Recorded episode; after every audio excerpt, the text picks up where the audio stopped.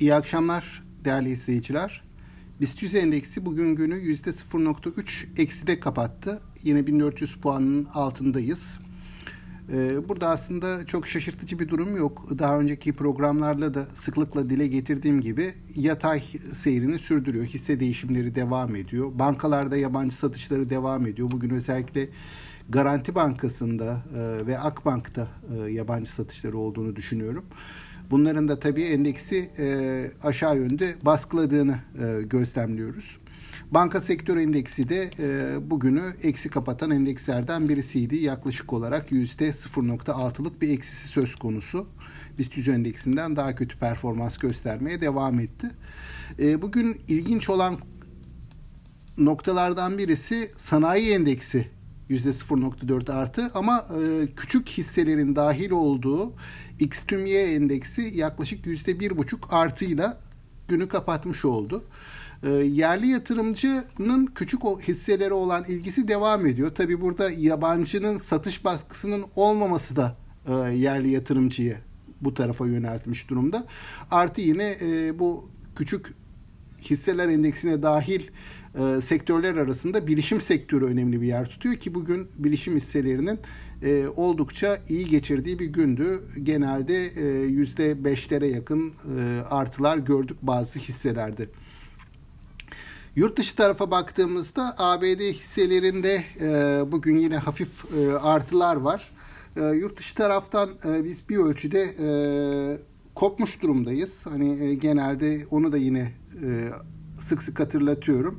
Piyasanın bu aralar e, çok yakından takip ettiği konu e, enflasyonun nasıl seyredeceği, Merkez Bankası'nın e, bu anlamda para politikasının ne olacağı. Bugün bir miktar piyasaya risk iştahı geldi diyebilirim tahvil tarafında. Çünkü 10 yıllık tahvil faizi sabah güne başlarken 19, 17, 19, 20'ler civarındaydı. Gün içerisinde burada bir e, gerileme gördük. E, günü de 19'un %19'un hafif altında tamamladı. 18.9 seviyesinden. Yani çok e, kuvvetli bir e, gerileme, geri çekilme değil ama yine de hani önceki güne göre daha e, iyi bir seviye.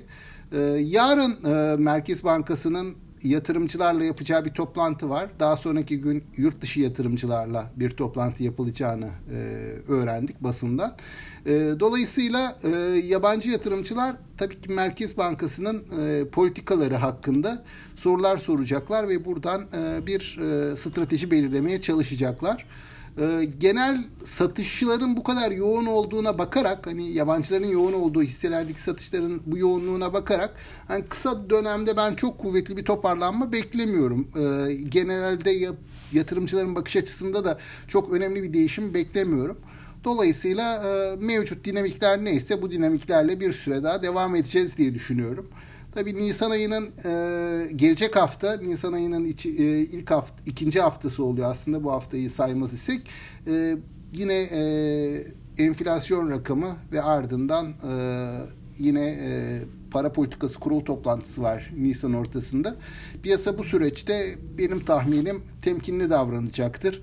E, hisse bazlı dalgalanmalar olabilir yani çok kuvvetli bir e, alımın şimdilik geleceğini tahmin etmiyorum. Bu seviyeleri korumaya çalışacağız diye düşünüyorum.